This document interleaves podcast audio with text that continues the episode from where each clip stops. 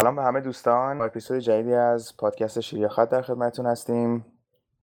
در این اپیزود می‌خوایم در مورد Lightning Network صحبت کنیم و کمی تاریخچهش بگیم.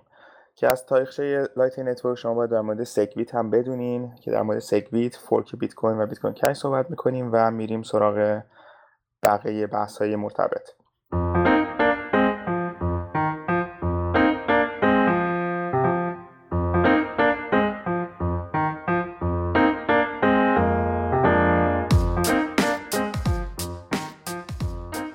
قبلا با ما بودین ما اپیزودهای مختلفی در این مورد ضبط کردیم. اپیزود 5 به اسم بیت کوین fork Bitcoin Unlimited و block size debate قبل از این fork هست و قبل از این تغییرات هست در مورد possibility های مختلف صحبت می‌کنیم که اون زمان Bitcoin Unlimited وجود داشت. یک سری implementation های مختلف بود و بحث های مختلفی. که کلا برای اینکه ببینین حالا چرا این SegWit و Lightning Network موضوعی مطرحی شدن باید بریم به این block size debate که در قبل از August 2016 اتفاق می افتاد و تقریبا تا 2017 ادامه داشت. تقریبا دو سال این بحث ادامه داشت. و بحث scalability ه. بحث اینه که بتون بیت کوین بتونه چقدر transaction در ثانیه انجام بده.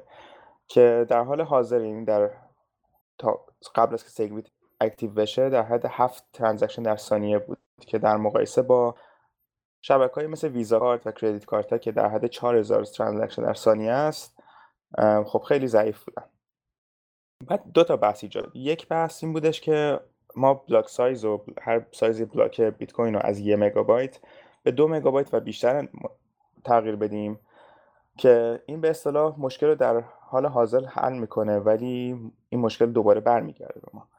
یه راه حل دیگه این بودش که در واقع همین راه حلی که SegWit در نظر داشت این که حجم transaction رو کم کنیم.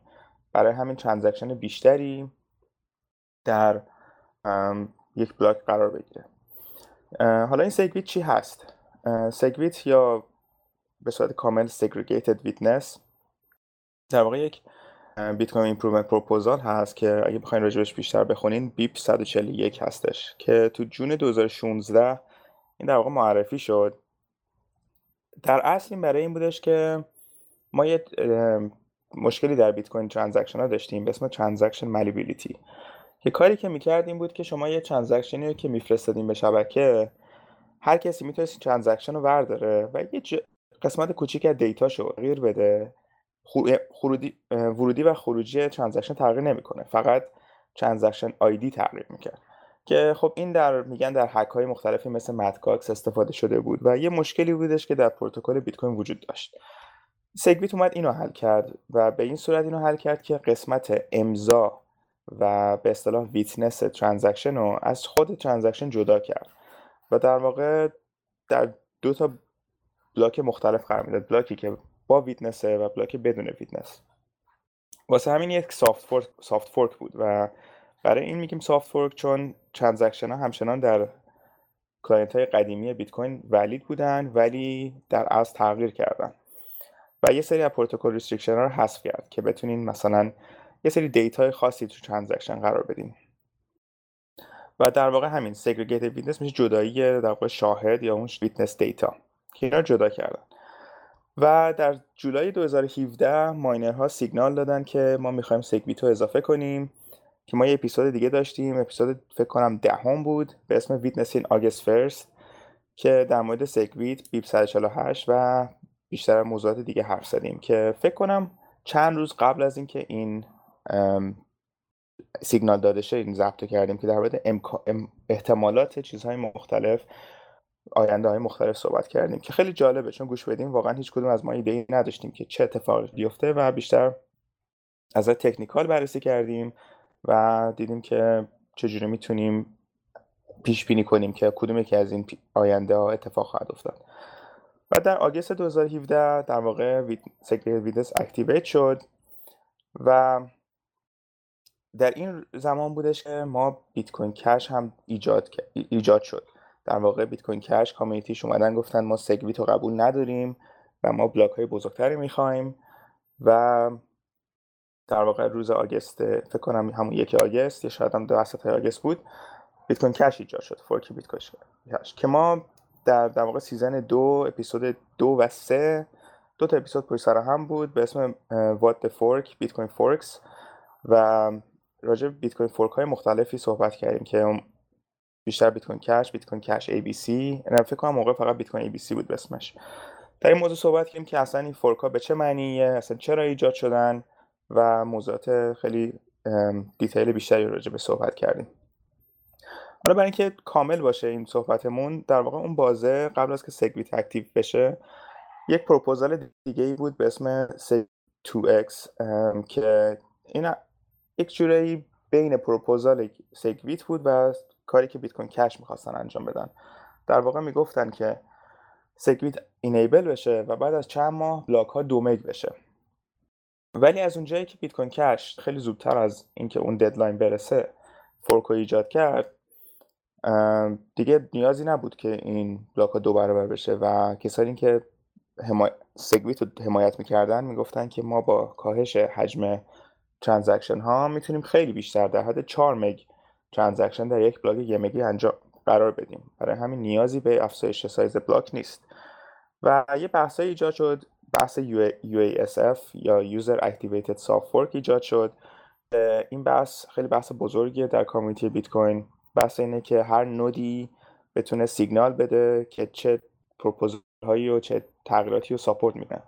به این صورت که چه transaction هایی که اون پروپوزال رو support می‌کنن relay می‌کنه و پخش می‌کنه تو network. که در واقع اومدن این سیستم رای دادن رو فقط از ما... که منحصر به ماینر ها بود برای user ها هم enable کردن.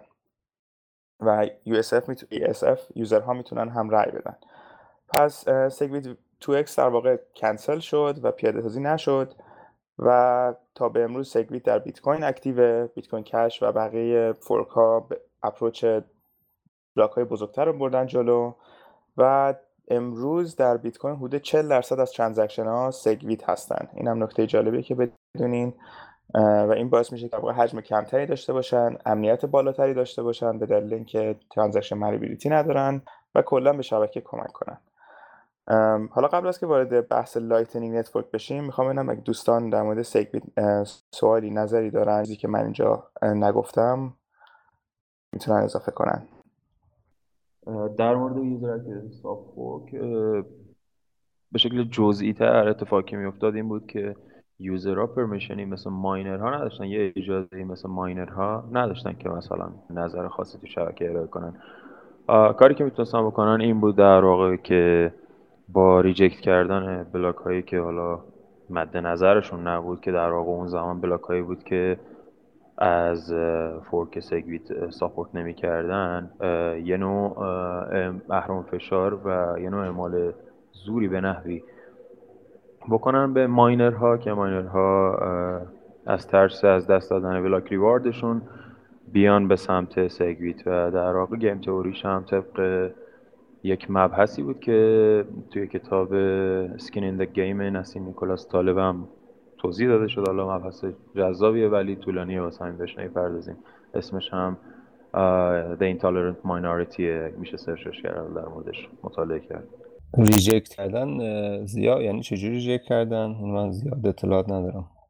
reject کردن به این معنی که block ی node های economic واقع node هایی که passive هستن و کار خاصی توی شبکه نمی‌کنن. خب اونا تأثیری ندارن. ولی node های economic مثل node ی که یک exchange داره. یک node ی که یک مثلا payment processor درگاه پرداخت داره. node ی که در واقع تراکنش های زیادی از اون میگذره.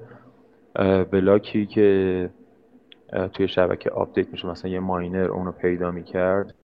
سیگنال نمی‌داد که مثلا می‌گفت من هم می‌خوام که SegWit update بشه چون تو اون دوره داشتن سیگنال می‌دادن miner ها که می‌گفتن که من با update SegWit موافقم بعد موافق نیستم. اونی که می‌گفت من موافق نیستم رو این node ای economic update نمی‌کردن block یعنی قبولش نمی‌کردن.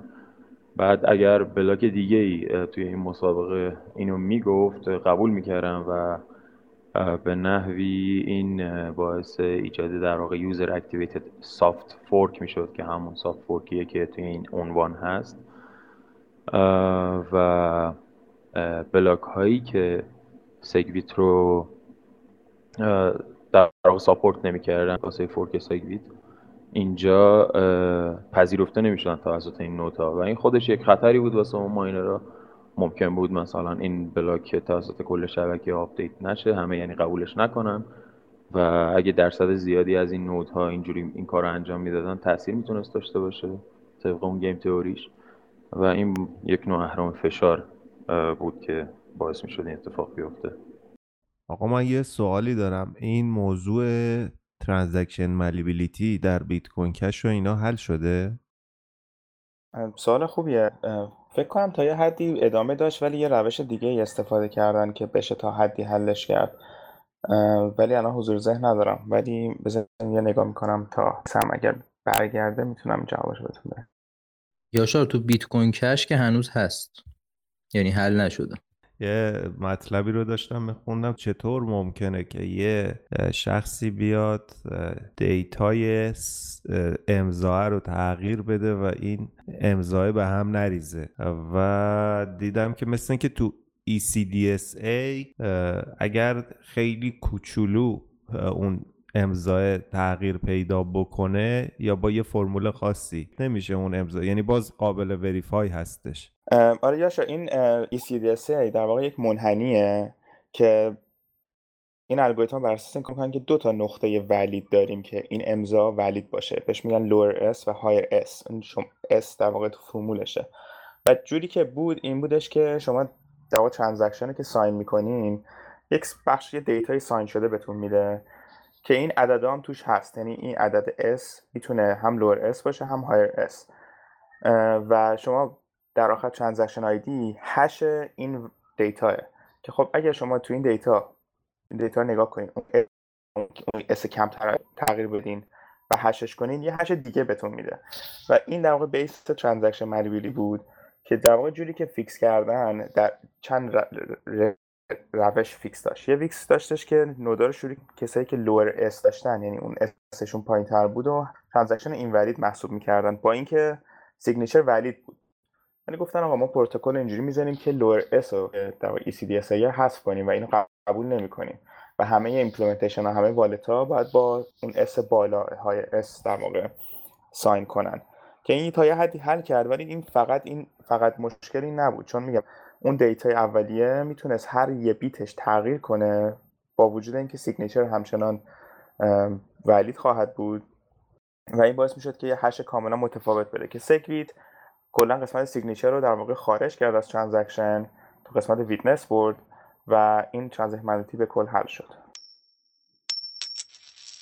تو سگویت ما دو تا مرکل تری داریم دیگه. به قول میسم تو کور دیزاینی که ساتوشی نوشته دست برده شده و امضا اومده بیرون از بلوک. و اتفاقا یه چیز جالبی که چند وقت پیش یکی از بچه ها پرسید تو توییتر گفت آقا مگه حجم بلوک های بیت کوین یک مگ نیست؟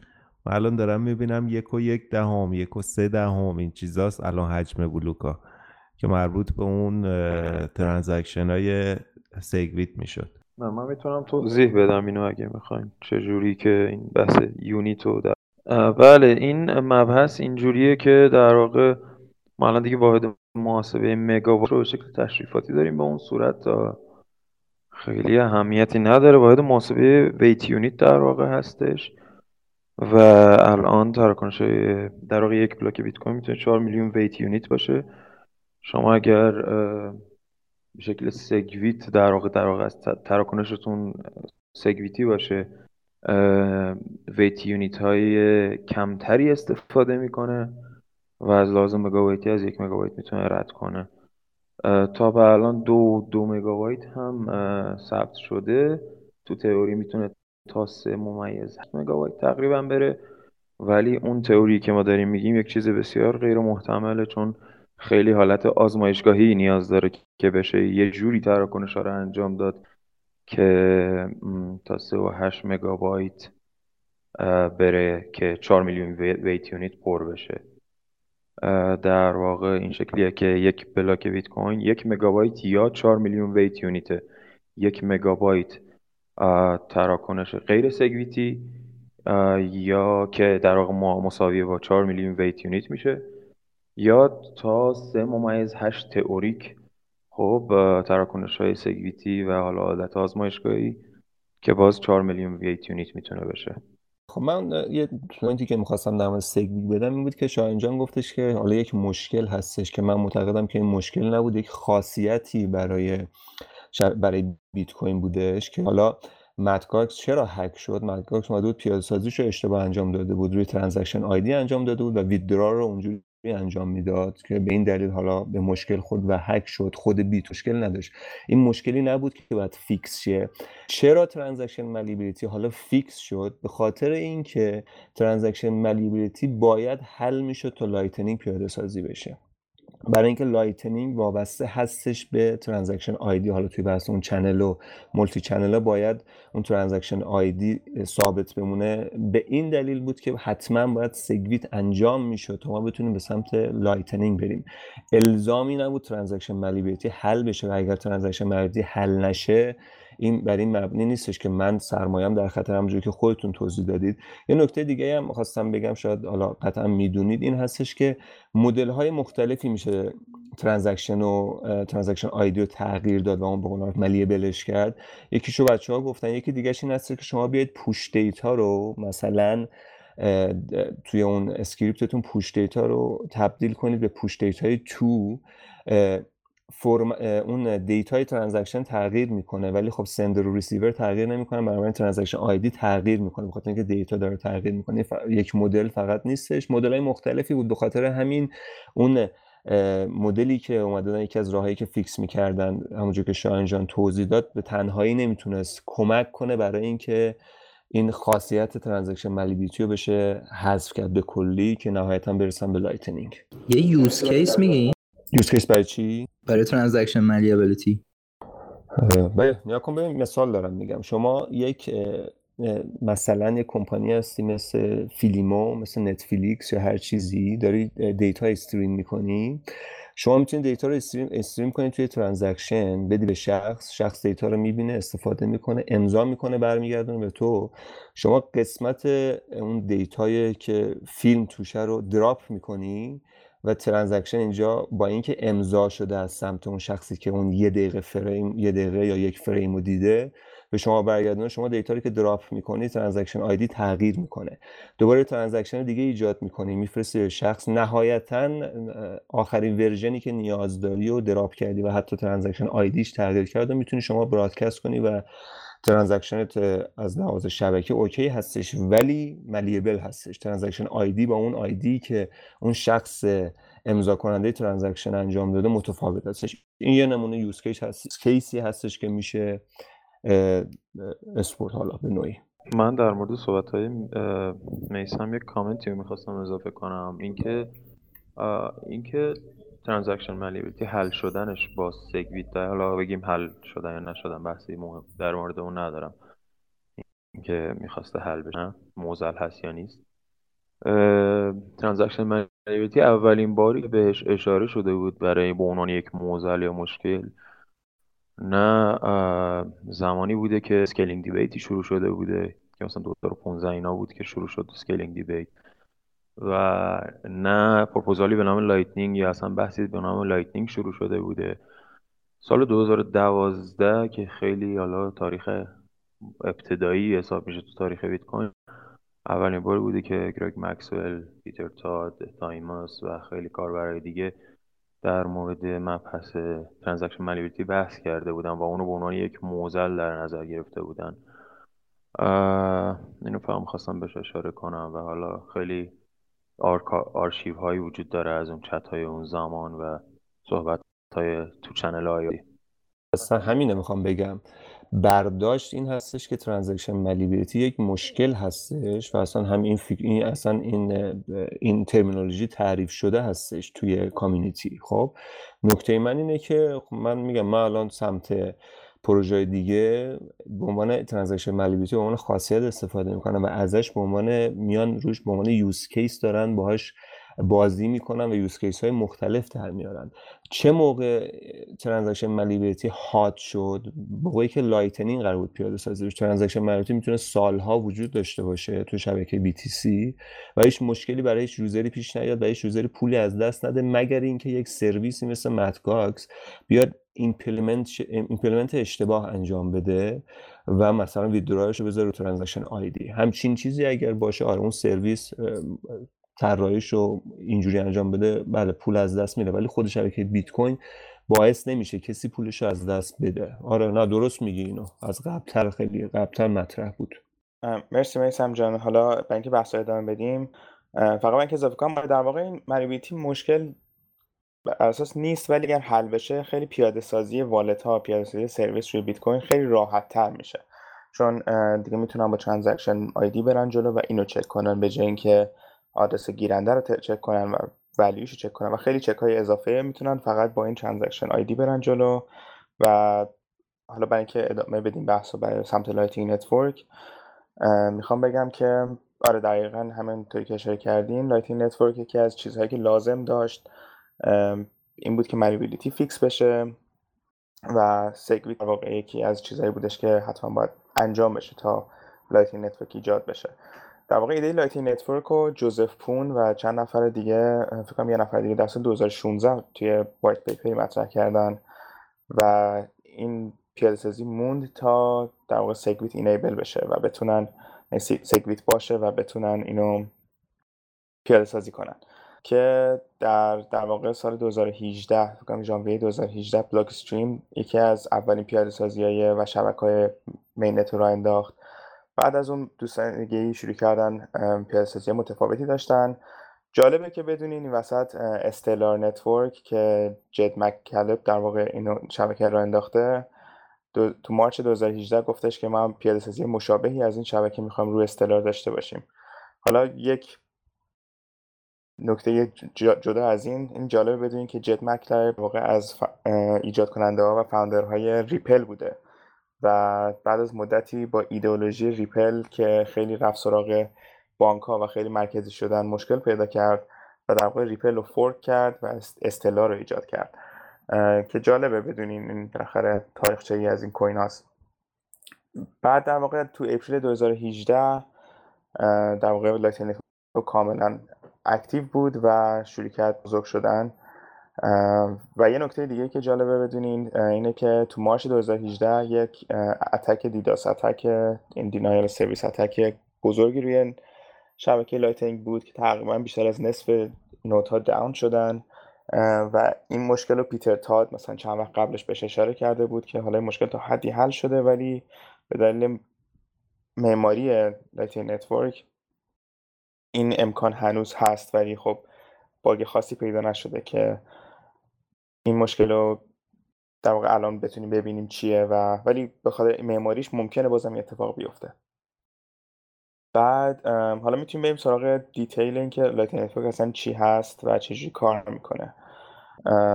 من می‌تونم توضیح بدم ولی دوستان اگر می‌خوان این وسط چیزی اضافه کنن بفرمان زیاد جانم اشاره توی اینجا چت که آره سگویت چون اولین بارا توی در واقع لایتنینگ روی ببخشید لایت کوین اکتیو شد و لایتنینگ هم روی لایت کوین اول اکتیو شد و تست شد و بعد توی بیت کوین در واقع عمومی شد. حالا برای اینکه کل لایتنینگ رو بگیم در واقع یکم سناریوهایی که لایتنینگ رو توضیح میدن بحث خریدن قهوه با بیت کوینه.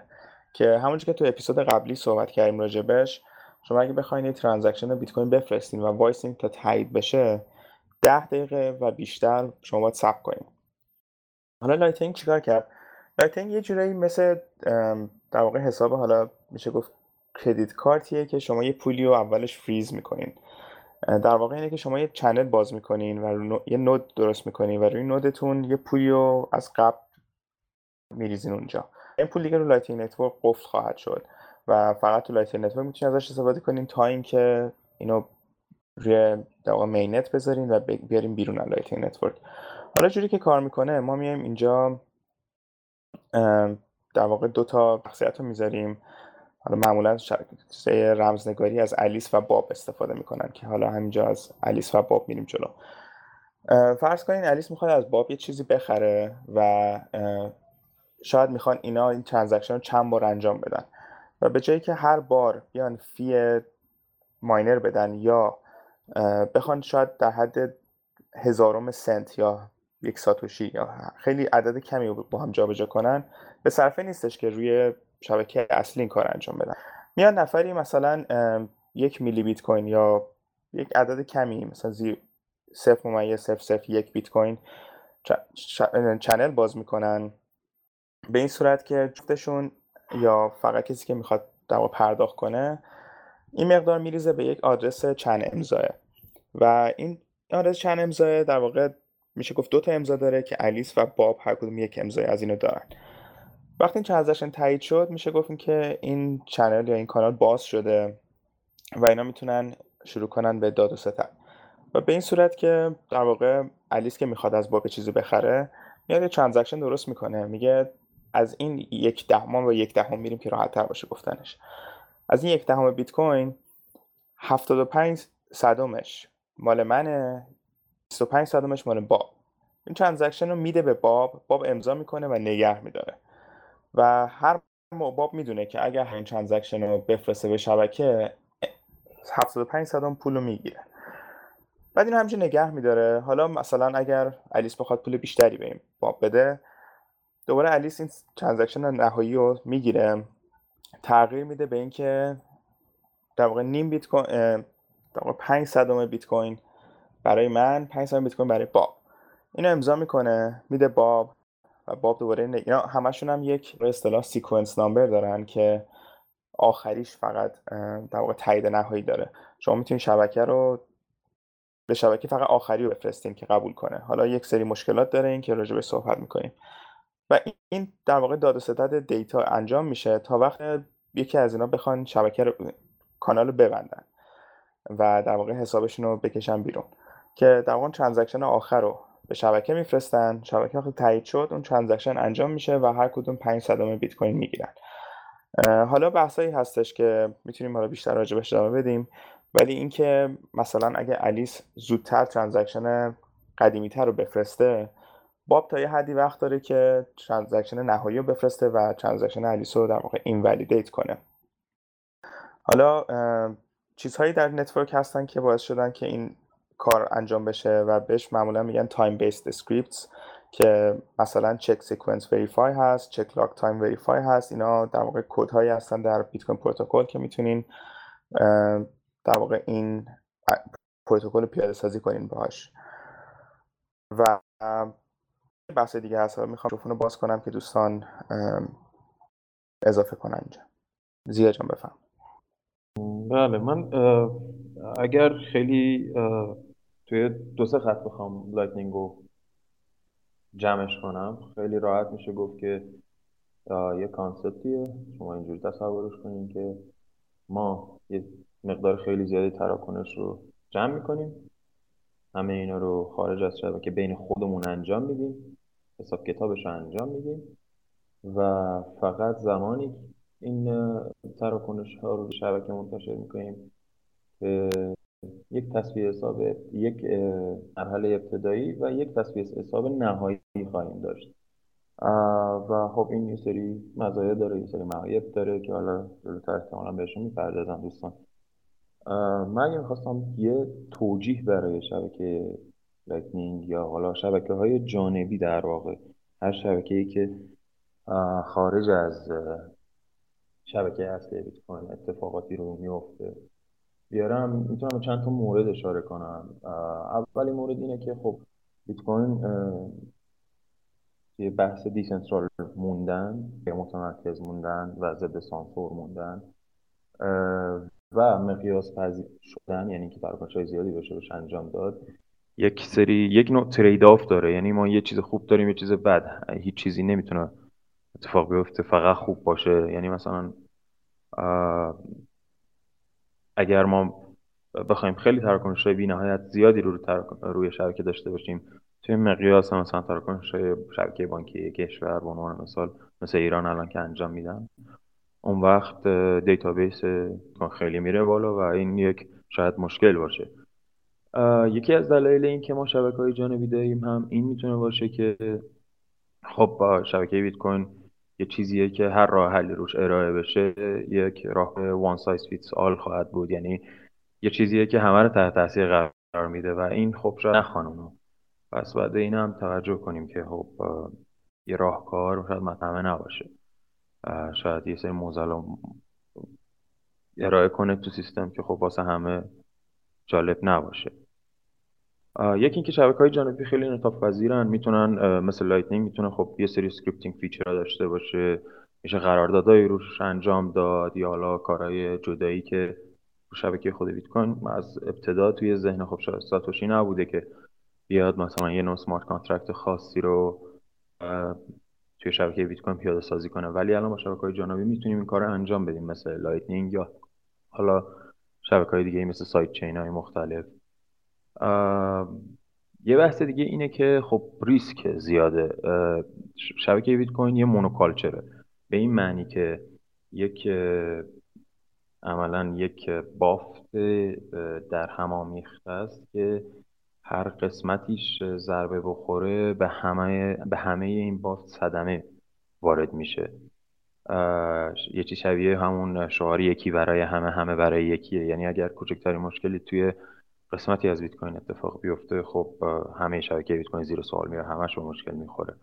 شبکه های جانبی چون خارج از خود شبکه بیت کوین اتفاق میفته و کلا هر تراکنشی هر تستی آزمایشی هر feature ی خارج از شبکه بیت کوینه ما دستی به شبکه بیت کوین از این لحاظ نمی‌زنیم و از این لحاظ احتمال اینکه این monoculture این بافت رو بهش آسیب برسونیم رو خیلی میاریم پایین. و در نهایت خب یه سری مباحث دیگه هم هست مثل اینه که بازارش رو در واقع market بیت کوین رو fragmented نمی کنیم تکه تکه نمی کنیم جدا نمی کنیم با شب... با شبکات دیگر با coin های دیگر یعنی ما همون market رو خواهیم داشت همون بیت کوین رو خواهیم داشت ولی ابزار و feature های متفاوتی رو می‌تونیم داشته باشیم. توسعه فرگمنتد نمیشه و تکه تکه نمیشه توسعه همش روی بیت کوین خواهد موند. و به شکل فوکس شده میشه روی یک شبکه جلوتر رفت و توسعه داد. و در نهایت اینه که خب بالاخره این یه راهیه که امتحان نشده. کنجکاوی دانشمندایی که تو این حوزه بوده توسعه دهنده ها بهشون اجازه میده که خارج از شبکه بیت کوین خیلی کارا بکنن. زیا جان. و همونطور که گفتیم این کاربردهای خیلی زیادی رو به شبکه بیت کوین اضافه می‌کنه و در واقع ریسک بالاتری داره. چون بالاخره یه جورایی انگار این پول رو هواست تا اینکه توی شبکه قرار بگیره. حالا یه سری محدودیت ها داره. یه سری که محدودیت هایی که هست من دارم در واقع آمار شبکه Lightning رو نگاه می‌کنم برای که به همه دوستان جریان باشن. حدود 1700 تا node الان وجود داره که channel باز دارن. و در حدود 28 هزار تا channel باز وجود داره. ولی یه مشکلی که هست حالا کلا شبکه گنجایشی که داره در حد 838 تا بیت کوین یا 8 میلیون دلاره که این گنجایش خیلی خوبیه.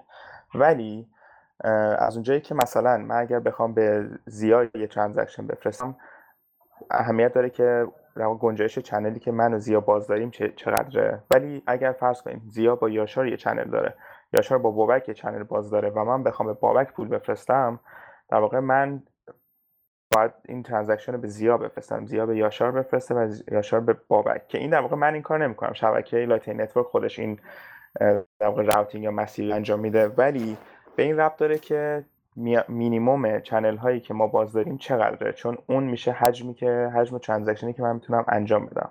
و الان که نگاه می‌کنم در واقع میانگین channel های باز در روی Lightning حدود 270 دلاره.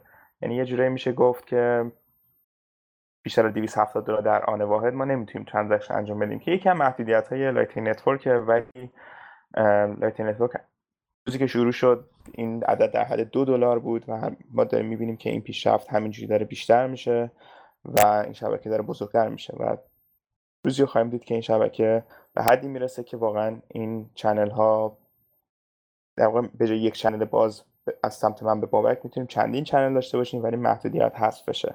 و به قول زیا محدودیت مصنوعیه. من یه سوالی دارم شاهین جان. اینکه برای اینکه در واقع این محدودیت حالا برطرف بشه چون این برمیگرده به حالا یه نکته ای که در مورد به سمت centralize رفتن یا اینکه شما یه جایی باید trust بکنی در واقع به بعضی از node ها. این خودش مبحثیه که به نظر من خوب بهش پرداخته بشه. اما سوالم اینه که وقتی شما مبلغ زیادی رو مثلا تعداد زیادی بیت کوین رو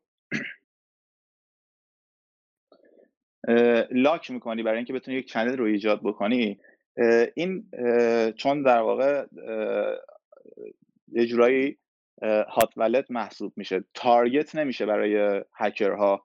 یعنی اون ریسک و خطر رو نمی‌بره بالا. حالا نسبت transaction عادی بیت کوین ریسکش بالاتره ولی در نهایت یک در واقع آدرس چند امضا است توی شبکه بهش نگاه کنین. برای همین ریسکی نداره و همونقدر که آدرس چند امضا در بیت کوین امنن این هم امنه. ولی همونجور که گفتین یک چون یه لایه دومه در واقع لایه دوم بهش میگن که داره حل می‌کنه مشکل scalability و مشکل در واقع پرداخته خورد خورد. پیاده سازی مختلفی می داشته باشه و تا جایی که توی از پروتکل روی آنچین روی بلاکچین در واقع رایت کنه می‌تونه کار متفاوتی انجام بده. و آره ریسکش بالاتره به خاطر اینکه ممکنه اون لایه هک بشه و لایه بیت کوین نیست. و خب همینه که بالاخره چند سال طول کشیده تا به اینجا برسه و الان داریم می‌بینیم که مردم دارن کم کم بهش بیشتر اعتماد می‌کنن و در واقع بیشتر کاربرد واسش پیدا می‌کنن. مثلا یکی از کاربردهایی که خیلی باعث شد لایتنینگ بیشتر پخش شه یه سایتی هست مثل tipping.me که بتونید به همدیگه tip بدین و یک کارمزد کوچیکی به همدیگه بدین. این باعث شد که user های بیشتری بگیره چون یکی می‌تونه در حد چند cent به یکی دیگه پول بده روی توییتر بدون اینکه fee خاصی بده. پدرام جان می‌خواین شما سوال دارین؟ سلام خیلی ممنون. من می‌خواستم در مورد موضوع تاچ watchtower اگه امکان داره یه توضیح بدین که اصلا چی کار قرار بکنه این برج مراقبت. بحث جالبی. حالا یه خورده detail بیشتری لازم داره. الان Lightning Network خب در اسمی که در روی بیت کوین اومده و ما در بلاکچین های دیگه هم همچین موضوعی و همچین مفهومی رو داریم. مثلا روی اتریوم شبکه اسم پلازما هست یا خود Lightning Network. هست و یک سری شبکه های دیگه هست که بهش حالا state channels یا payment channels میگن. حالا همونجوری که داشتم توضیح می‌دادم که لایتنینگ چجوری کار می‌کنه شما فرض کنین یک channel باز دارین و من به شما این آخرین transaction رو دادم و توی آخرین transaction شما یه مقداری بیشتری پول گرفتین. حالا اگر من transaction ی که خودم دارم این transaction یکی مونده به آخر رو به شبکه broadcast کنم و بفرستم به شبکه از نظر شبکه یک transaction valid ه و می‌تونیم channel رو ببندیم. ولی به شرطی این transaction حذف میشه و reject میشه که شما transaction آخر رو بفرستین و بگین این در واقع transaction آخره و اینم عددش نکنین sequence ش بیشتره یعنی شما رسیدش حالا به اصطلاح بیشتره و شبکه میاد اون transaction آخر رو با اون transaction یکی مونده آخر جایگزین می‌کنه و در واقع transaction یکی مونده آخر جایگزین می‌کنه و transaction آخر تایید می‌کنه. حالا این چی رو میگه؟ این یعنی میگه که دو نفر باید در تمام مدتی که این channel رو باز دارن آنلاین باشن. و اگر شما به اون کسی که حالا transaction آخر دارین آفلاین باشین من می‌تونم transaction یکی مونده به آخر broadcast کنم و اون هزینه آخر اون پول آخر رو به شما ندم. و اینجا میاد watchtower یه concept دیگه ایه که میاد این وسط و میگه که ما این سرویس رو ارائه میدیم که ما میشیم نفر حالا سوم تو این channel یا به حالت دیگه ای به صورت multi-signature دیگه ای تو این شبکه حضور خواهیم داشت تو این channel. و به جای اینکه شما نیاز باشه آنلاین باشین ما حواسمون هست که کسی transaction آخر رو کسی transaction یکی به آخر نتونه broadcast کنه. در واقع کاری که می‌کنه اینه که همیشه یه کپی از transaction آخر داره و داره اون channel رو نگاه می‌کنه مانیتور می‌کنه. اگر ببینه هر transaction ی قدیمی تر از اون transaction آخری که داره تو شبکه broadcast شد سریع جایگزین می‌کنه و شب... channel رو با شب... transaction آخر میبنده. حالا این در واقع یه راهکاریه برای موضوعی که دو نفر باید آنلاین باشن که خب راهکار خوبیه ولی یه لایه دیگه اضافه می‌کنه. یه لایه تقریبا trust و اعتماد به یک نفر دیگه اضافه می‌کنه که اون شبکه اون در واقع نفر سوم cheat نکنه و تقلب نکنه مثلا که حالا راهکارهای مختلفی هست. مثلا یکی از پروژه‌ای که من باشون کار کردم PISA Network هست PISA Tower هست که watchtower روی Plasma Network روی اتریوم. و خیلی دارن کار می‌کنن ولی همیشه یه gap ی هست که اینا چجوری می‌تونن خودشون در واقع یه stake ی تو سیستم داشته باشن. یعنی پولی بذارن این وسط که اگر تقلب کردن و کسی بتونه اینا رو ثابت کنه تقلب کردن یه پولی از دست بدن. ولی watchtower کلا برای solution اینه که و راه حل اینه که دو نفری که در channel open دارن لازم نباشه همیشه آنلاین باشن. شاهین جان یه سوال. این watchtower این اصلی که شما بخواید یک peer-to-peer trade بدون نیاز به یک trust party اون چیزی که حالا اصل حالا اون cryptocurrency ها بوده رو کلا کان اگر درست کار کنه اگر ما به اون سوم شخص اعتماد کنیم و یه راهکاری پیدا کنیم که ببندیمش که اون خود اون نشه یه دونه point of failure نشه و اون خودش به ما کلک نزنه این کاری نداریم. مثلا همه چی درست برگزار بشه.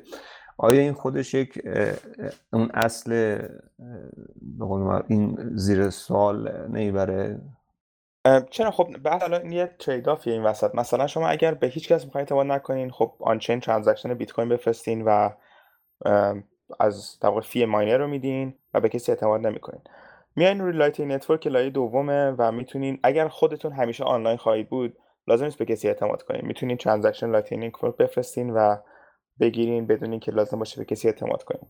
اگر می‌خواین node تون offline باشه یعنی مثل mobile wallet استفاده کنین یا در واقع می‌خواین هیچ هزینه‌ای واسهتون نداشته باشه. این اعتماد شما مجبورین به یه نفر سوم اعتماد کنین و اینم در نظر داشته باشین. اون نفر سوم همین watchtower ا در صورتی فقط کاربرد دارن که تو شبکه یه نفر از این دو نفری که channel باز دارن تقلب کنن. و در واقع اینا همشون راه حلی برای موقع تقلب کنه. ولی همونجوری که گفتم شما می‌تونین اصلا بیت کوین transaction بفرستین تو layer یک.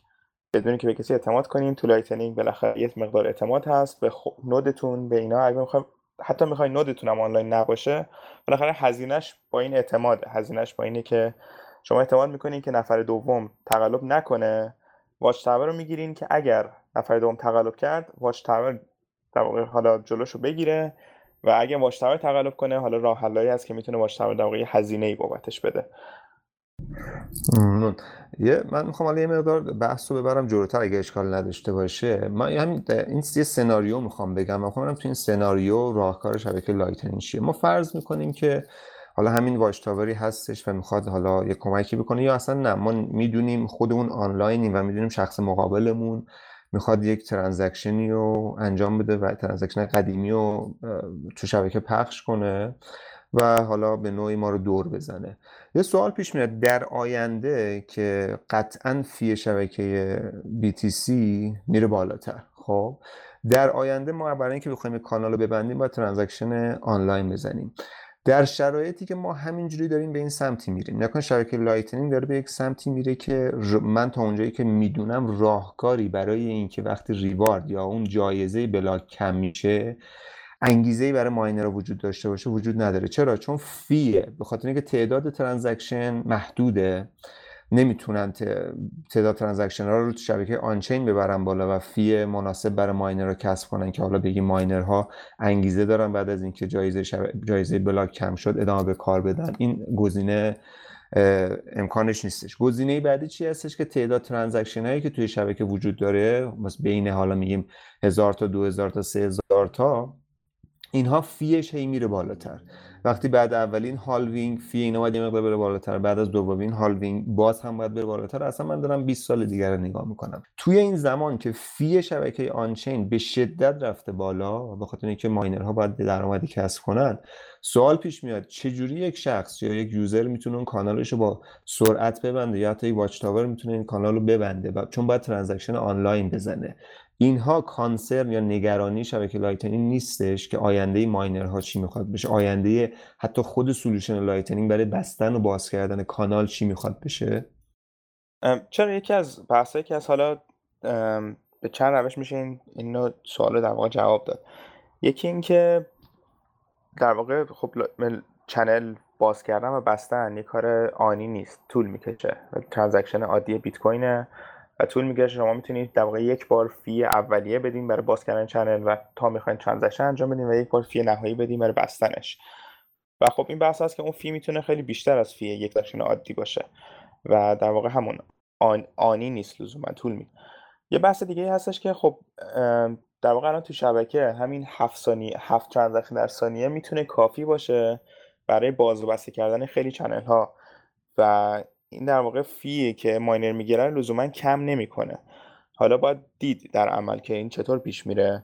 ولی یک در واقع حالا game theory که mining داره اینه که هرچی miner ها سود واسهشون نداشته باشه کمتر mine کنن و خارج از شبکه برای کسایی که mine می‌کنن سود بیشتری خواهد داشت. و این آخر خودش رو بالانس می‌کنه که خب خیلی جالبه ببینیم که چی میشه. ولی در مثلا difficulty ها دیدیم که اگه خیلی شبکه سخت بشه miner ها شروع می‌کنن miner هاشون در خاموش کردن یا شب... سویچ کردن به شبکه های دیگه و difficulty میاد پایین و اون miner هایی که در حال mine ن سود بیشتری می‌برن و می‌تونن سریعتر mine کنن. حالا سریعتر منظور بیشتر mine کنن. شاید خب اینه که در میفرمایید دو تا نکته داره. یکی اینکه انحصار به وجود میاد. خب توی ماینرها هی کم میشن.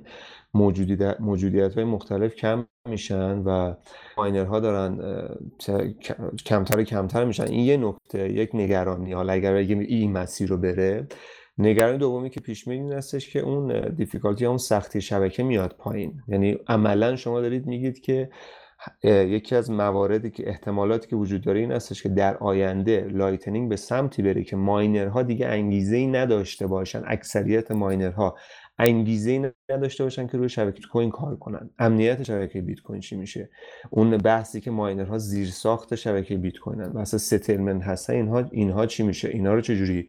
یعنی من فکر می‌کنم این مثل چیزی میمونه که قابل حل شدن یعنی لحاظ فلسفی من فکر می‌کنم مشکل ساز میشه. حالا تکنیکال من کلا گفتم اوکی تکنیکال کاملا اوکی و هیچ مشکلی نداره. فلسفیش مقدار به مشکل بخور در آینده. حالا همین بحثی که هست حالا شما ماینرها نباید یک گروه بسته ببینین. شما اگه ببینین که حالا ماینرها یه تعدادیشون سیستمشون خاموش کنن و ماین نکنن آدم های جدیدی می‌تونن بیان تو شبکه و شروع کنن ماین کردن. در حالت خیلی اکستریم این داستان اگه همه ماینینگ پول ها خاموش کنن مردم عادی می‌تونن شروع کنن ماین کردن و دیگه نیازی ماینینگ پول نیست. این حالا حالت زی...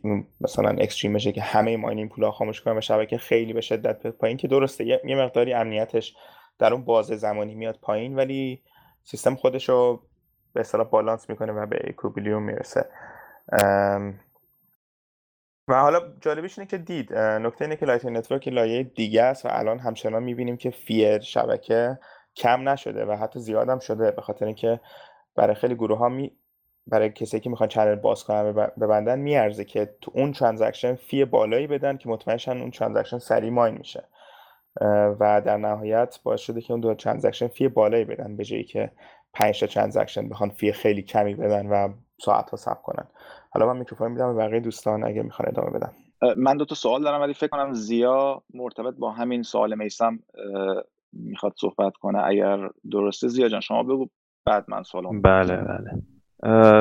بحث اینه که ما اگر بخوایم به این محدودیت ها که اینکه مثلا با خیلی سال آینده ماینرها چه وضعیتی خواهند داشت در برای وضعیت فی و اینها؟ ما به ما با یه شیب لغزنده خیلی شدیدی داریم میریم بحثا میرسونیم به یه مراحلی که اصلا شاید هیچ ایده ای هم در مورد اونها نداشته باشیم تو اون موقع چه اتفاقاتی میفته ولی مثلا یه سری اعداد و ارقام که با همین شیب لغزنده بخواد بره جلو توضیح بده وضعیت اون زمان رو. می‌تونم اینجوری بگم که یکی از مواردی که بهش توجه نشده اینه که خب حتی اگه block بیت کوین ten برابر بزرگتر از وضعیت الانش بشه و حتی اگه فقط نصف مردم دنیا بخوان channel باز و بسته کنن یعنی مثلا نصف مردم دنیا رو در نظر بگی هر کدوم یه channel بخواد واسه خودش باز کنه شاید یه چی 40 50 سال زمان ببره تا همه بتونن چنل باز کنن.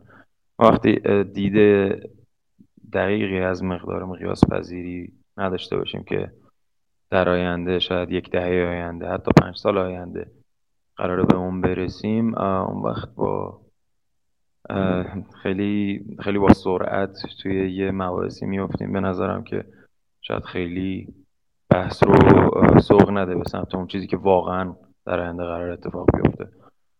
واسه همین من نمی‌دونم miner اون زمان قرار چیکار کنم و اصلا شک دارم حتی شاید شبکه Lightning تا مثلا وجود داشته باشه. شاید سیستم های دیگه ای حالا به شکل شبکه جانبی مثلا وجود داشته باشن که بشه استفاده کرد. شاید راهکارهای دیگه ای مطرح بشه. ولی الان فعلا این سیستم کار می‌کنه واسه امروز. معلوم نیست حالا در آینده چه راهکارهایی واسش مطرح بشه. بسیار عالی. دو تا یه سوال رو امید رضا پرسیده من میخونمش. که Lightning قرار است پرداخت های خرد را آسان کند. اما ظاهرا اصل اساس اصل اساسی سادگی استفاده توسط کاربران رو نداره. آیا این یک تناقض حساب نمیاد؟ حالا فکر کنم بچه ها جواب های متفاوتی داشته باشن اما ای که هست همین رضا جان زمان لازم هست به نظر من. یعنی ما اگر برگردیم به خود اینترنت و نگاه بکنیم توی دهه 90 خب خیلی از شاید یه دانش نسبی یا یک آشنایی نسبی رو می‌خواست چون ابزارهای استفاده از اینترنت انقدر ساده و گسترده نبود و به نظرم گذر زمان می‌تونه این مسئله رو حل بکنه. نکته بعدی در خصوص در واقع node Lightning هستش. یعنی سوالم اینه. قبل از اینکه این رو بگم یه مطلبی رو داشتم خوندم یه اشاره جالبی کرده بود که بخش از از تراکنش هایی که در واقع حالا معاملات یا تراکنش هایی که برای بیت کوین اتفاق میفته همین الان در واقع آف چین هستش روی پلتفرم هایی هستش پارتی محسوب میشن و باید بهشون trust بکنن مثل exchange ها و یعنی خیلی ها این trust رو کردن. اما باز همچنان این سوال هستش که node های Lightning این سوالی بود که فکر می‌کنم میسم پرسیده بودش. حالا من دوباره تکرارش می‌کنم. آیا نیاز به گرفتن license دارن یا نه؟ و اگر نیاز به license دارن اون بحثی که در واقع ما توی بیت کوین داریم این که decentralize هست و trustless هست اون موقع زیر سوال میره. برای این چه جوابی میشه داشت؟ آره سوال جالبی. حالا همون اضافه کنم. دقیقا الان Lightning داره پیشرفت می‌کنه. الان می‌بینیم که wallet های اومدن مثل BlueWallet یا wallet های دیگه ای که حالا پیاده سازی خودشون دارن ولی خیلی کاربرد Lightning رو. Network رو راحت می‌کنن برای user و زمان لازم داره و بحث license نه license نیازی ندارن بحثی که هر کسی می‌تونه Lightning node run کنه و تنها چیزی که هست حالا قبل از که ضبط شروع کنیم یاشار یه نکته داشت می‌گفت در واقع node شما چیزی که مهمه تعداد channel هایی که باز داره و این going و incoming و چقدر در شبکه در واقع داره بخش نقش هابو بازی می‌کنه. این خیلی مهمه که شما حالا با در واقع کسی که از تبلیغاتی که می‌کنین تو شبکه چقدر بیت کوین گذاشتین توی نودتون همه اینا اثر می‌ذاره. و خب خیلی نودهایی هستن که بالاخره به دلیلی که شخصی که اونو ران می‌کنه و طرف شخص کسی که همه میشناسنش خیلی ترجیح میدن به اون نودا وصلن یا نودهایی که حالا یکی ایده هایی که هست همونجوری که بابک گفت الان رو exchange ها همه trade ایی که داره انجام میشه در واقع off-chain هستن و روی این اعتماد هست اونجا.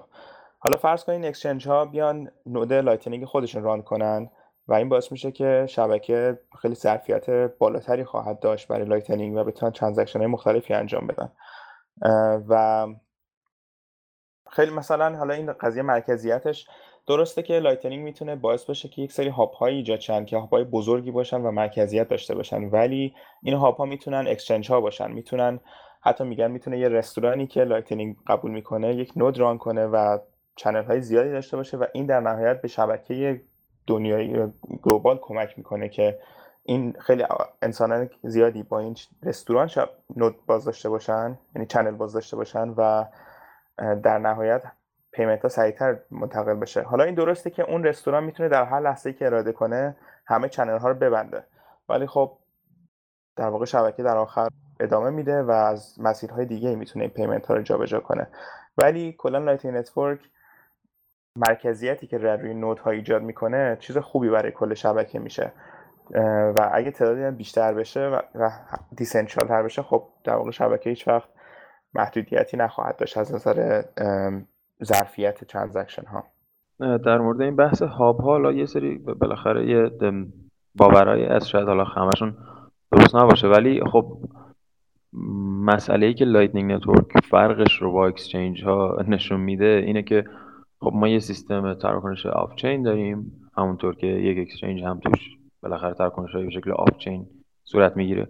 که non-custodial و trustless هستش. یعنی اینکه غیر امانیه. شما پولتو پیشش نذاشتی مثل exchange و نیازی هم نداری که به کسی دیگه اعتماد کنی. این این مورده که مهمه.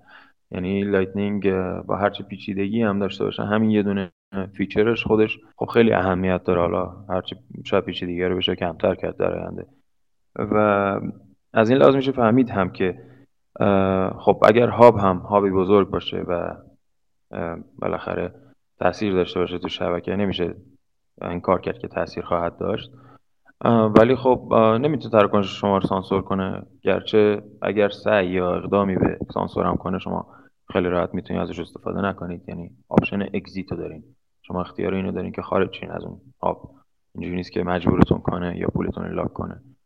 و یا اینکه جایی که سانسور شده مثلا بگیم فکرشو کنین الان ویکیلیکس ما بخوایم به ویکیلیکس پرداخت کنیم بعد یه hub ی این وسط باشه میگه چرا به ویکیلیکس پرداخت کنم من نمی‌ذارم. خب خود ویکیلیکس یه node run می‌کنه شما مستقیم channel می‌زنین بهش و دیگه نیازی به اون hub ندارین اگه می‌خواین به ویکیلیکس پرداخت کنید. یا اینکه مثلا ممکنه مثلا باعث میگن باعث متمرکز شدن شبکه بشن که خب اینم تمرکز به چه معنی؟ آیا باعث سانسور شدن یا باعث قفل کردن پول بقیه میشه جلوگیری از اونا میشه. اگر اینجوری نیست پس عملا معنیش تمرکز نیست. شاید ایده سر توپولوژی شبکه است که ما میگیم تمرکز نه سر در مورد این نیست که مثلا تمرکز به معنی جلوگیری یا بازدارندگی باشه. مرسی زیا. خیلی نکته جالبی گفتی. مثلا حالا برای اینکه بحث بعدی هم شروع کنیم در مورد والت ها و نود ها یه پروژه هست اسم کازا نود که خیلی پروژه جالبیه. و در واقع اینا یک سخت افزاری میفروشن که حالا سخت افزار رزبری پای و جزئیاتش رو می‌ذاریم کنار. ولی سخت افزار رو شما می‌تونین بگیرین وصل کنین به اینترنت وصل کنین به برق و یک node Lightning داشته باشین که نسبتا ارزونه هر کسی می‌تونه بگیره و bandwidth بالای network نیاز داره. خب اینترنت خوبی باید داشته باشین. ولی خب در نهایت این باعث شده که آدمای بیشتری بتونن بدون اینکه زیاد نیاز به دانش technical پیاده سازی Lightning node داشته باشن یک Lightning node run کنن و node خودشون رو داشته باشن. که پروژه‌ای مثل این می‌تونه باعث باشه که این شبکه حتی در, در حد توپولوژی خیلی غیر متمرکز تر باشه. می‌خواستم اینو اشاره کنم و می‌تونیم بعدش راجع به wallet ها حرف بزنیم. شاید. جان من دو تا نکته یه نکته ریز بگم در مورد این چیزی که بابک جان گفت در مورد سوالی که من پرسیدم. من تکمیلش کنم اگه اجازه هست فکر مهم باشه. یه حالا یکی از این رگولاتورهایی هستش توی حالا آمریکا به نام FinCEN Financial Crimes نمی‌دونم Enforcement Network فکر می‌کنم دقیقا یادم نیست. این اومده یه تعریفی کرده گفته هر موجودیتی که داره به عنوان یک واسطه پول رو انتقال میده یا یک چیز با ارزشی رو به عنوان واسطه انتقال میده به عنوان یک money transmitter هستش و باید یک مجوز transmitter ی حالا به نوعی بگیم داشته باشه. و حتی این توی خود همون بندش هم اومده که virtual currency ها هم باید از این قانون پیروی کنن. نیومده گفته بگه cryptocurrency کلا گفته virtual currency ها. اینو من یه جا خوندم. خب خیلی بهش توجه نکردم. تا اینکه توی What Bitcoin Did همین پیتر مکورمک فکر می‌کنم که اومد با یک شخصی به یک وکیلی به اسم دقیقا یادم نیست آه اسمش پیدا کردم. به نام پیتر ون والکنبرگ همچین کسی یکی از حالا وکلا هستش که ایشون هم دقیقا اذعان داشتش که اگر شما می‌خواید یک Lightning node راه بندازی باید یک شما یک money transmitter محسوب میشی و باید یک license ی بگیری. خب؟ این یه بحثه این FinCEN دست FinCEN دستش گذاشته روی Lightning. یه بحث دیگه هم هستش که BSA Bank Secrecy Act این میاد چیکار یک الزاماتی داره. این الزامات BSA چی هستش؟ که شما باید یک سری بحثای پولشویی و KYC رو بتونی پاس کنی برای اینکه بتونی فعالیت کنی. خب؟ حالا چه اتفاقی میفته توی بحث Lightning شما این امکان داری که شما برای اینکه بتونی BSA رو باش بتونی الزاماتش رو پاس کنی باید بتونی مواردی که مشکوک هست رو اعلام کنی. یعنی اگر شما یک exchange باشی و می‌خوای اون مجوز BSA رو داشته باشی باید مواردی که احساس می‌کنی پولشویی هست رو اعلام کنی. بعد transaction های بالای ده هزار دلار رو اعلام کنی. یک سری حالا یک سری بند داره. اینا رو باید رعایت کنی. یکی از این بنداش این هستش که حالا میگم همین بحث پولشویی اینا رو باید اعلام کنی توی شبکه Lightning وقتی شما واسطه میشی دیگه عملا شما فقط می‌دونی دست چپ و راست چه اتفاقی افتاده نمی‌تونی پول دنبال کنی. یعنی عملا شما نمی‌دونی این پولی که داری انتقال میدی نهایتا endpoint ش کجاست. خب یه چیزایی که هستش یه نگرانی های دیگه هم که به وجود اومده این هستش که چه جوری می‌خواد Lightning این دوتا مورد پوشش بده. شاید الان وقت نباشه در موردش صحبت کنیم. من فقط مطرح کردم برای افرادی که حالا میشنون حالا شنونده که گوش میدن برن یه این keyword رو سرچ کنن. فکر می‌کنم اینها خیلی مهم هستش. موارد مهمی هست که امشب متاسفانه وقت نشد. ولی به شدت توی آینده node های Lightning تاثیر بذاره. چرا؟ من اینو مطرح کردم. من اینکه ما داریم میگیم یک solution ی وجود داره به نام Lightning که این خوبیاشه و این بدیاشه. من فکر می‌کنم این دو تا مورد خیلی مهم هستش و باید حداقل یک رسیدگی بهش بشه. حالا شاید اصلا نگرانی وجود نداشته ولی حداقل نیاز هستش که بررسی بشه. مرسی میسم خیلی نکته خوبی اشاره کردی. در واقع این مشکل regulation همیشه با cryptocurrency ها بوده و با در واقع ابتکار در این سیستم در واقع fintech یا financial technology همیشه هست.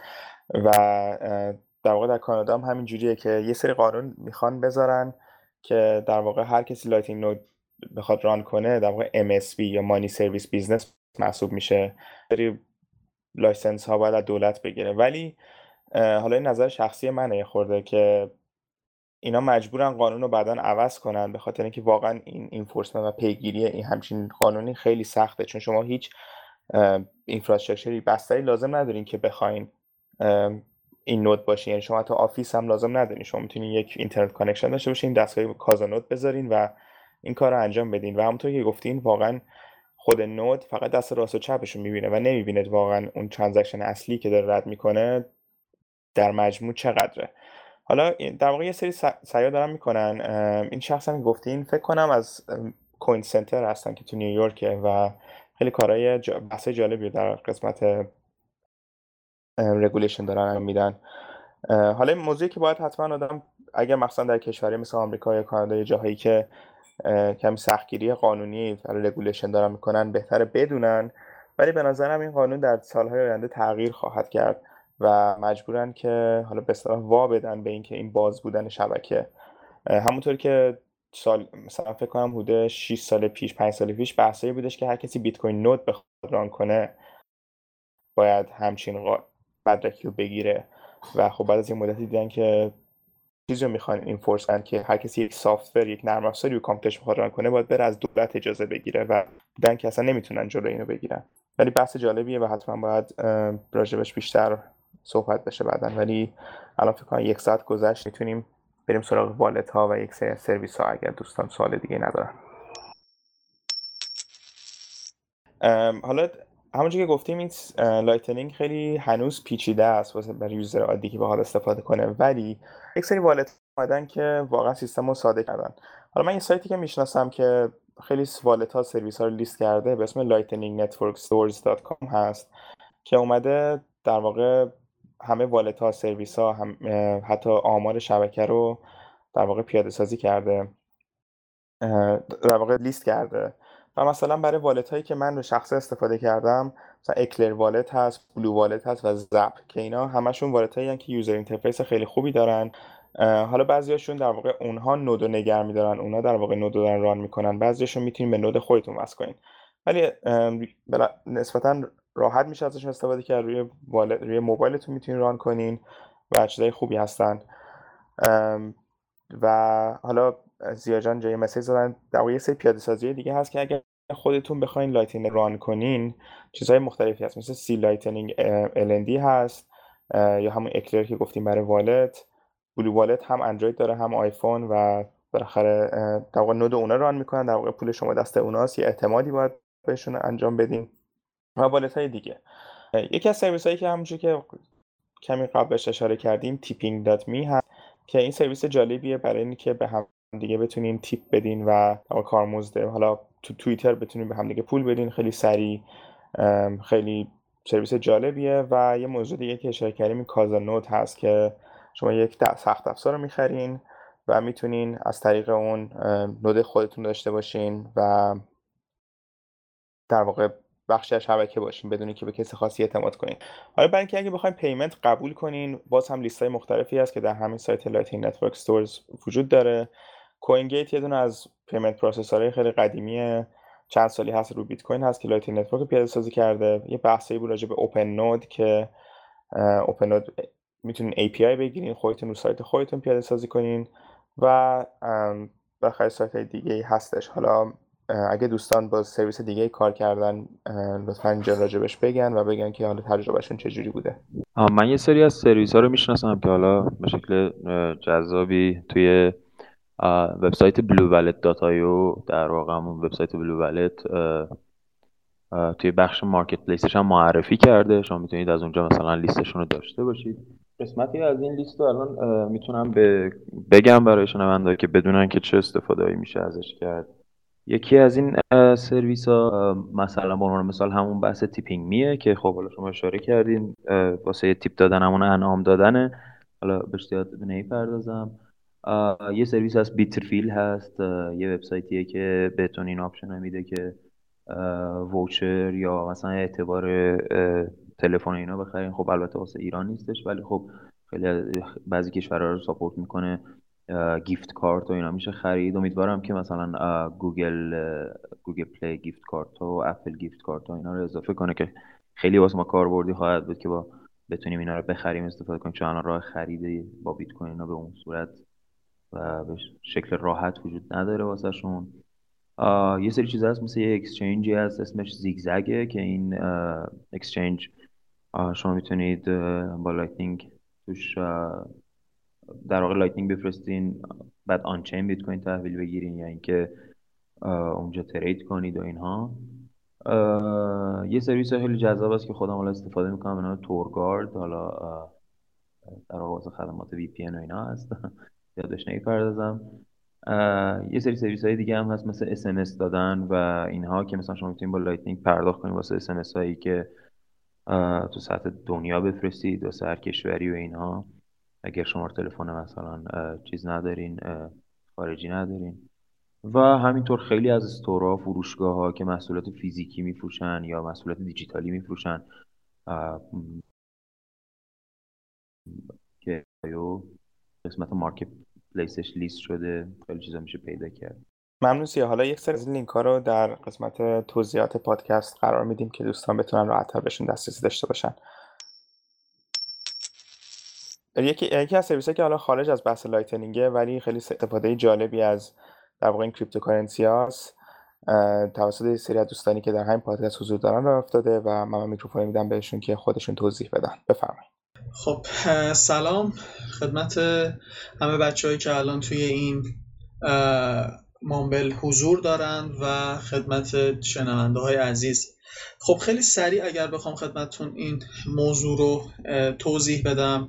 خب از فروردین ماه یه سیل بسیار ویرانگری رو مشاهد بودیم که رقم خسارت های خیلی عجیب غریبی رو به کشور و زیر و مردم وارد کرد. خب از اون موقع خب کمک های مردم داخل کشور خیلی عالی و شاید میشه گفت رکورد های بسیار بالایی رو زد برای این موضوع. ولی خب همونجور که می‌دونیم توی همه فجایع طبیعی دو مدل کمک های انسان دوستانه داریم داخل کشور و خارج از کشور. متاسفانه به دلیل تحریم هایی که وجود داشت کمک های خارج از کشور عملا متوقف شد و طبق اعلام خود دوستان هلال احمر حتی یک دلار هم نتونستن از طریق سیستم بانکی دریافت کمک های بین المللی رو داشته باشن. خب به خاطر همین ما تصمیم گرفتیم که یک کمپینی راه اندازی کنیم که با استفاده از cryptocurrency ها از سرتاسر سر دنیا رمز ارزهایی که مد نظرمون هستش رو به دست بیاریم و برای مردم سیل زده استفاده کنیم. حالا روند کمپین چجوریه؟ خب یک سایتی طراحی شد به اسم iranrescuebit.com که افراد وارد اون سایت میشن کاملا توضیح داده شده که هدفمون چیه چرا cryptocurrency چه نیازهایی داریم و خیلی هم شفاف transaction ها و progress bar نشون میده که چقدر تا الان کمک شده. افراد اگر تمایل داشتن روی دکمه donate کلیک می‌کنن توی صفحه donate میان از بین توکن ها و کوین هایی که وجود داره یکی رو انتخاب می‌کنن و پرداختشون رو انجام میدن. این کار این کمپین برای یک ماه ادامه داره و بعد از اون ما این پول رو در یکی از اکسچنج هایی که باهاشون صحبت کردیم و تفاهم نامه ای رو مشغول امضا باشون هستیم به ریال تبدیل می‌کنیم و در نهایت یک برنامه ای به صورت خیلی شفاف به هلال احمر تحویل میدیم و در نهایت هم هلال احمر به صورت شفاف محل هزینه های این پولی که دریافت شده رو اطلاع رسانی می‌کنه و ما این موضوع رو به همه دوستانی که علاقه من هستن اطلاع رسانی می‌کنیم. کلیت کمپین اینه و ما امیدواریم که دیگه مسائل سیاسی باعث نشه که موضوعات انسان دوستانه تحت تاثیر قرار بگیره و فشاری به مردم آسیب دیده به واسطه دعواهای سیاسی که ما خودمون رو به هیچ عنوان سیاسی نمی‌دونیم فشاری به مردم وارد بشه و آسیبی به مردم وارد بشه.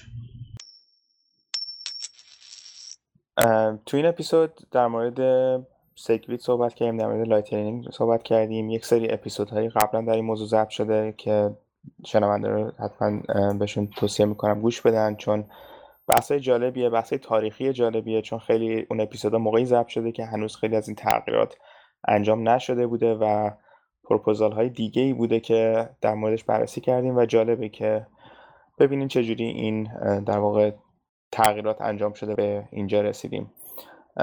بعدش رفتیم به مشکلات و خوبی های Lightning Network پرداختیم و اینکه Lightning چجوری کار می‌کنه.